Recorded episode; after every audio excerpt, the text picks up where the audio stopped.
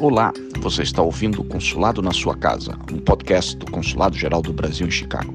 Eu sou Benoni Belli, cônsul geral, e neste 13º episódio converso com Herbert Cabral, que é analista de mercado, fundador e presidente da organização não governamental End Prejudice. Neste episódio, Herbert fala de sua trajetória pessoal e das iniciativas da ONG para fomentar o diálogo e superar preconceitos por meio das artes, do debate sobre livros e filmes e de encontros entre pessoas de distintas comunidades para compartilhar experiências diversas. Confira!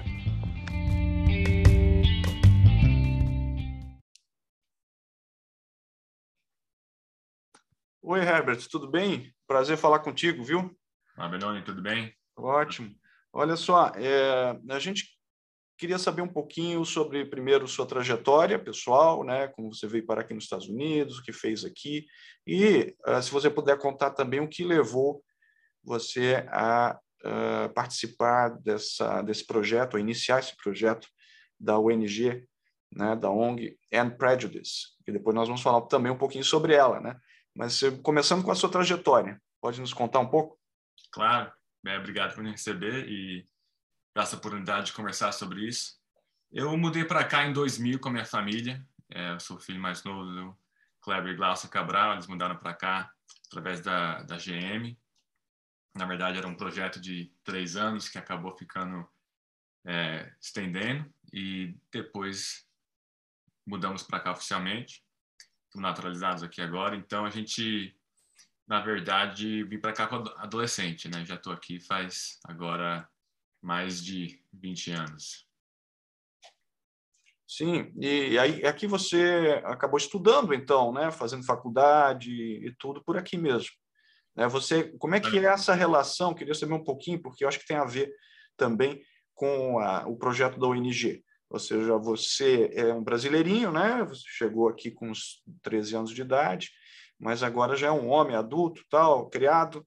É, como é que foi essa adaptação? É, como é que foi isso? Você é, se sentiu sentiu que deveria se adaptar à cultura local, mas ao mesmo tempo você vem de, dessa é, do Brasil, tem uma família brasileira. É, você viveu algum conflito nessa nessa questão? Com, com certeza, né? A gente já tem esse conflito interno quando, como é adolescente, mesmo se não for para um outro país. Então, isso já aconteceu é, e, foi, foi um momento forte, claro que foi uma montanha russa cultural, né? A gente fala que existia momentos que a gente apaixonado pelo novo país, às vezes você não, não conseguia se adaptar, queria voltar.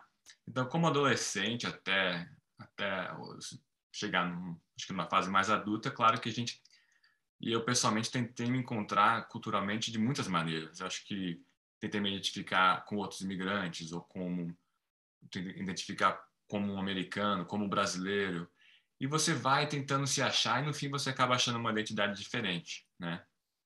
E, é, e exatamente isso influenciou bastante, essa jornada influenciou bastante a minha visão de, de inclusão, de, de, preconceito, porque eu tive uma, um grande privilégio, que eu acho que muitas pessoas não têm, que é ser aquela pessoa olhando a cultura do meio que de fora, né? No Brasil, eu não, não não sei se eu vivi essa oportunidade. Sou muito grato aos meus pais, sempre me educando de uma maneira, é, acho que criativa, muito boa, mas ao mesmo tempo a gente tem que viver às vezes essa experiência. E com isso conheci pessoas aqui nos Estados Unidos, como você sabe, você acaba conhecendo pessoas do mundo inteiro, né?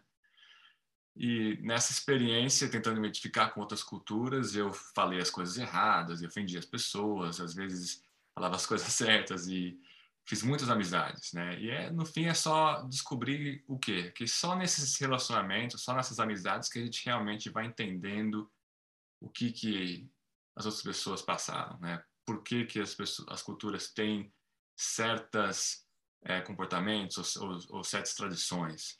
É só através desse, dessas amizades, porque nessas amizades você tem um pouco mais essa segurança de errar, falar coisa errada e, e não ser uma coisa pública e e as pessoas tendo assim, uma graça uma com a outra e se ajudando.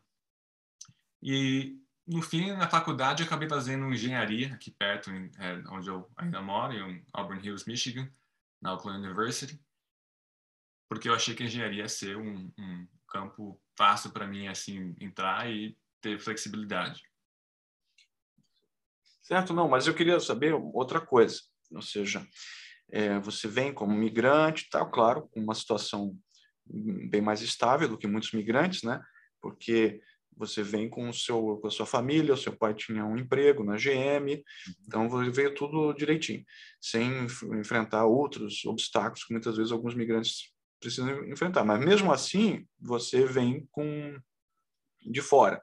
Então você tem que fazer um esforço de conhecer a cultura local, se adaptar e tudo mais. É, e às vezes isso, para muitos jovens, né, cria um certo conflito de identidade. Eu vejo aqui que muitos pais com, com os quais eu converso, é, e que a gente tenta, inclusive, promover né, o português como língua de herança, a cultura brasileira, e eu vejo que às vezes tem uma certa relutância, porque as pessoas acham, ah, não, se eu for estimular o português de pequeno ou a cultura brasileira, o meu filho não vai se adaptar tão bem, tem medo de que ele seja até discriminado por conta disso, ou porque vai criar um, sei lá, um sotaque diferente brasileiro. Tem algumas pessoas que chegam a falar até disso, né? Então, eu não sei se isso teve, de alguma forma, algum tipo de influência, né? toda essa preocupação com a identidade, a experiência do migrante, né? na, eu queria saber se isso teve alguma influência, inclusive, na sua ideia de Sim. lançar essa ONG que chama End Prejudice, né? Então, ela parte de um pressuposto, ou seja, que existe preconceito e, e que é uma coisa negativa e você precisa terminar com essa coisa negativa. Mas você não combate isso de maneira negativa, pelo que eu entendo, né? E você vai me explicar agora, mas eu entendo que é o contrário. Vocês é, fazem essa essa batalha entre aspas é, uhum. de maneira positiva, né? Você não vai lá, você está errado, não. Você promove o diálogo, promove né, a união, promove a conversa é, e, e, o respeito mútuo, né? Então você faz isso de uma maneira inteligente, eu, eu, eu acho, porque não é só dizer não, não ao, ao preconceito, isso, obviamente, tem que ser dito, não, mas você faz, diz o não de uma maneira positiva, né? Dizer, é, mostrando o caminho né, que vai levar à superação. É, não sei se, se eu estou dizendo alguma coisa fora do que você pensa. Não, não, obrigado pela, é, pelo foco. Com certeza. A gente, é, para começar, o sotaque, né, porque a gente acaba, acaba aprendendo é que o sotaque é um sinal de inteligência. Quer dizer que você sabe mais de uma língua, né? Isso é um obstáculo, é uma coisa que um retreinamento do nosso pensamento, né? E claro que dá medo às vezes a gente se sentir como alguém que está de fora da cultura. Então, às vezes eu, eu, eu pessoalmente até entendo isso, porque tenho três filhos agora, minha esposa é, é americana, mas ela ama a cultura brasileira e culturas de muito, muitos países, tanto porque ela é, muito. Mas é, eu, eu, sei que é, isso é um, é um desafio, para todos os pais, para todo imigrante. E eu, eu, claro, como você disse, não passei por metade, ou menos da metade dos desafios de muitos outros, né? Mas esses desafios, como, como, eu, digo, como eu sempre pensar, foi um, foi um privilégio, é uma coisa que você... É uma oportunidade para a gente crescer muito e se encontrar agora como uma pessoa que talvez tenha uma perspectiva diferente de muitos outros. E às, às vezes a nossa vontade como imigrante, ou como qualquer um, mas como imigrante a gente tem que fazer essas coisas de uma forma bem clara, é, ou vou ter que me é, diluir, me encontrar nessa cultura o mais rápido possível para ninguém me perceber, para não, não criar nenhuma é, preocupação que as pessoas não podem so, é, notar meu sotaque ou, ou notar que eu sou diferente, eu quero ser igual a todos. Ou eu posso admitir e aprender que eu sou diferente como outros, né? Eu tenho algo a oferecer a esse novo país que eu estou aqui, que eu amo, a essa nova comunidade, no local, seja o que for, seja minhas opiniões, meu ponto de vista, que talvez outros não vão ter. Então, eu tenho, eu estou aqui, claro, para crescer, para receber uma, uma nova vida, mas também estou aqui para oferecer o que eu tenho. Então, às vezes a gente perde o que a gente mais tem de valor não porque nós é, passamos a possibilidade de, de oferecer, mas porque nós deixamos de lado o que a gente tem maior de valor, que é essa diferença, que é esse sotaque, né, cultural até. Então, eu acho isso maravilhoso, como te, é, a gente pode aprender com tantas outras culturas, porque ninguém tem, às vezes, a verdade total, mas cada um ali com, com a perspectiva na, da, do momento que nós estamos vivendo pode oferecer algo novo.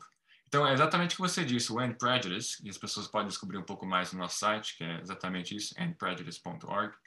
A gente como iniciou essa ONG exatamente por isso, para a gente poder ajudar um ao outro a, a ter esses diálogos, a poder conhecer pessoas que geralmente a gente não ia conhecer, ou ter momentos de eh, poder fazer perguntas difíceis num, numa maneira mais segura, sem achar que a gente vai perder totalmente uma, um nosso network de pessoas, né? Então, esse é com certeza é o núcleo do que a gente faz, né? poder formar amizades para que as pessoas possam se conhecer ou aprender a ouvir uma outra e, e no fim acabar achando algo que nos une. Então, é, é impossível fazer isso se a gente negar nossas diferenças. Porque no fim, a união não é todo mundo ser igual, né? mas é a gente poder se encaixar é, numa cultura sabendo nossas diferenças. É, deixa eu te perguntar uma coisa que eu estou curioso, quer dizer, é, você, até quando a gente conversou um pouquinho antes aqui do podcast, você tinha me, me dito é, que há um ambiente, às vezes, no mundo inteiro, né, mas também aqui no Brasil, em diversas outras partes, de crescente divisão, né? não sei se divisão, polarização, tem gente que fala em polarização, né? Uhum. É, de todos os tipos, né? não estamos nos referindo aqui apenas a questões políticas, ideológicas, mas às vezes até religiosas, né? a gente vê tantas é, guerras no mundo afora, às vezes com fundo religioso, né, que a gente sabe que na verdade é uma manipulação das religiões, porque as religiões normalmente elas pregam é, o amor, né, é, e, e não a guerra, né, mas o amor e o bem ao próximo, e tal. Mas as pessoas às vezes são algumas dessas religiões são desvirtuadas. E outros tipos de divisão que existem, étnicas, né, preconceito de ordem racial, etc. Agora, o que, vocês fazem efetivamente? É, ou seja, quais são as estratégias que vocês empregam na ONG é, para promover o diálogo e, é, digamos, de alguma forma contribuir para que essa divisão não seja uma divisão é, que seja excludente. Né? Claro que a, a, diferença de opinião sempre vai existir, a diferença é, como você mesmo disse, cultural também, mas as diferenças culturais podem conviver entre si de uma maneira harmônica, em diálogo e aprendendo também mutuamente né, com as respectivas experiências. Né? Então, eu queria saber um pouquinho como é, é na verdade, os programas que vocês desenvolvem. Exatamente, é uma ótima transição. A gente, por exemplo, eu sou um homem casado, é, três filhos, tenho convicções religiosas fortíssimas, tenho trabalho tradicional no escritório. Mas quem sou eu para né, não aprender com, com outras pessoas que são diferentes de mim? Então, a nossa estratégia é simples e ao mesmo tempo meio complexa, que é o quê? É, é, ajudar as pessoas a pelo menos se conhecer, porque muitas vezes a gente não consegue nem entender, né, como é que pode alguém pensar assim, porque nós nem, nem temos o, o contexto, a amizade. Então, tudo que a gente faz é para as pessoas ter a oportunidade de se encontrar com pessoas que geralmente não iam conhecer e ter essa porta aberta para que elas possam ter um diálogo ou às vezes até formar uma amizade que pode, como eu disse no fim, end prejudice, né? É, passar desse, desse preconceito. Então, a gente faz o seguinte, a gente chama ela de experiences, experiências. Uma delas é é no meio da, do mundo das artes aqui no, no, na região de, de, Detroit. Se Deus quiser, vamos expandir isso. Então, o que a gente faz nesses eventos de arte? Essa experiência chama, se chama Slam. A gente faz é, competições de artes, mas com mais de um uh, tipo de arte ao mesmo tempo. Então, poetas e atores ao mesmo tempo competindo. Uma competição, claro, assim, né, de é, bem amigável e tentamos convidar poetas de, de certa região que não geralmente se convive com pessoas de outra região e fizemos esses eventos em lugares estratégicos para que duas comunidades possam realmente se encontrar no mesmo lugar, ouvir uma outra através da arte. E ali, dali já estamos vendo amizades nascendo que geralmente provavelmente nunca ia acontecer.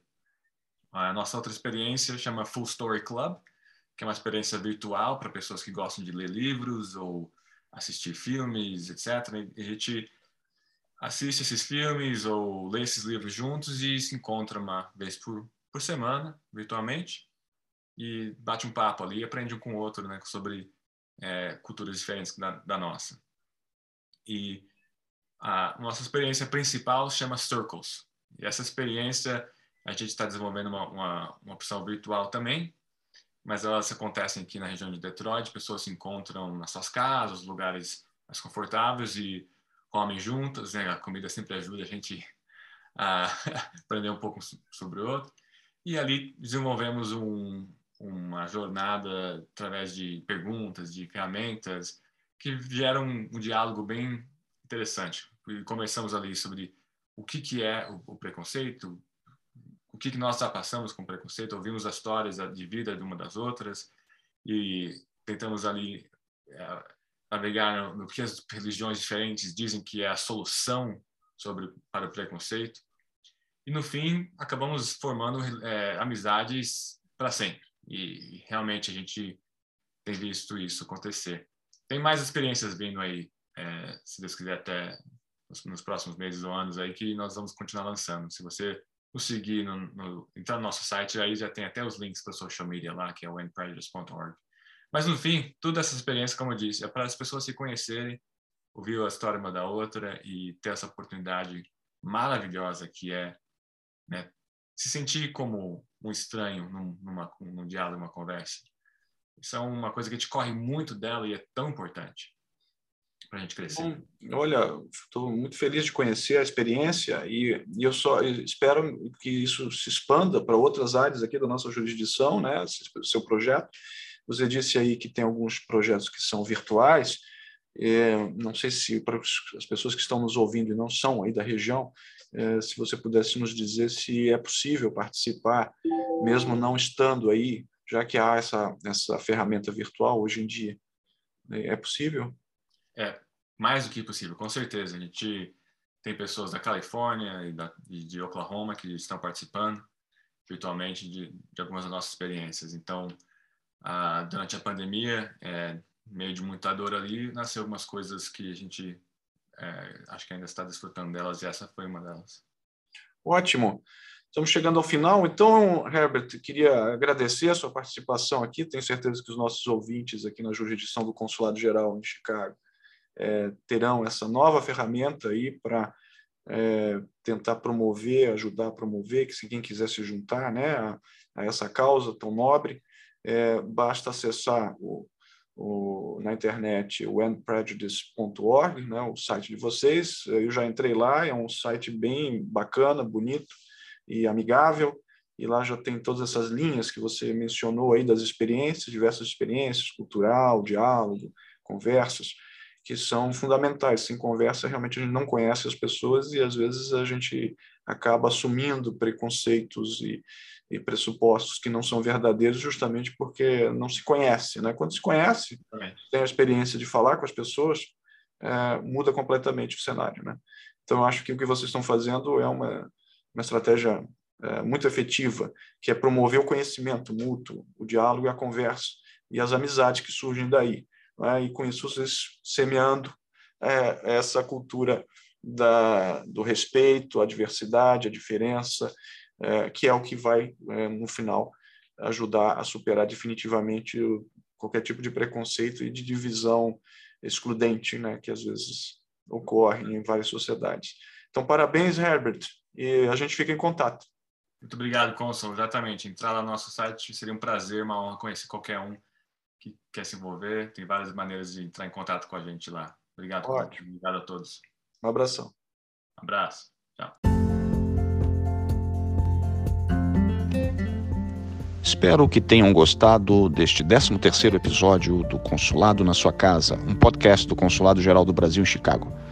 Siga o Consulado nas redes sociais e fique atento para os próximos episódios do podcast com novidades e informações de qualidade e de interesse da comunidade brasileira na jurisdição. Um abraço a todos e até a próxima.